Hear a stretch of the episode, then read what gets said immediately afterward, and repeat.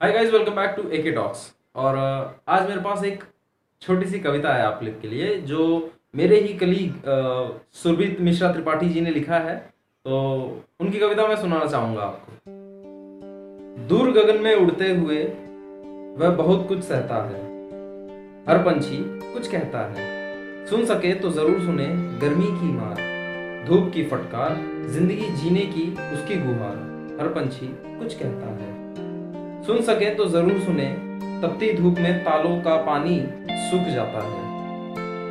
इंसान भी ताप से खुद को बचाता है, घरों में दुबक जाता है और पंछी उड़ता आसमान में। छांव, पानी और खाना तलाशता है, हर पंछी कुछ कहता है।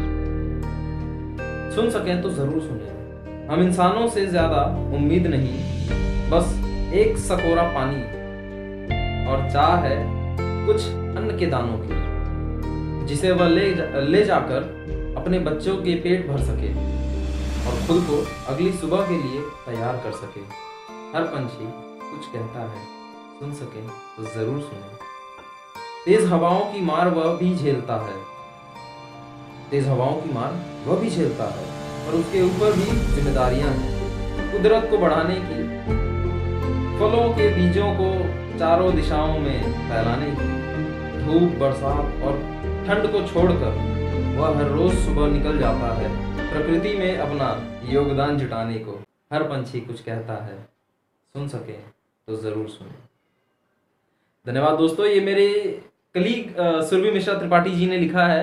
वो बहुत ही अच्छी राइटर हैं, बहुत ही अच्छी कोलीग हैं, मेरी बड़ी बहन जैसी हैं। तो प्लीज़ उनको सपोर्ट कीजिए और मैं जब मुझे पॉसिबल होगा, जब भी वो उनसे पॉसिबल हो सकता है तो मैं अपने पॉडकास्ट पे उनको ज़रूर इंट्रोड्यूस करूँगा।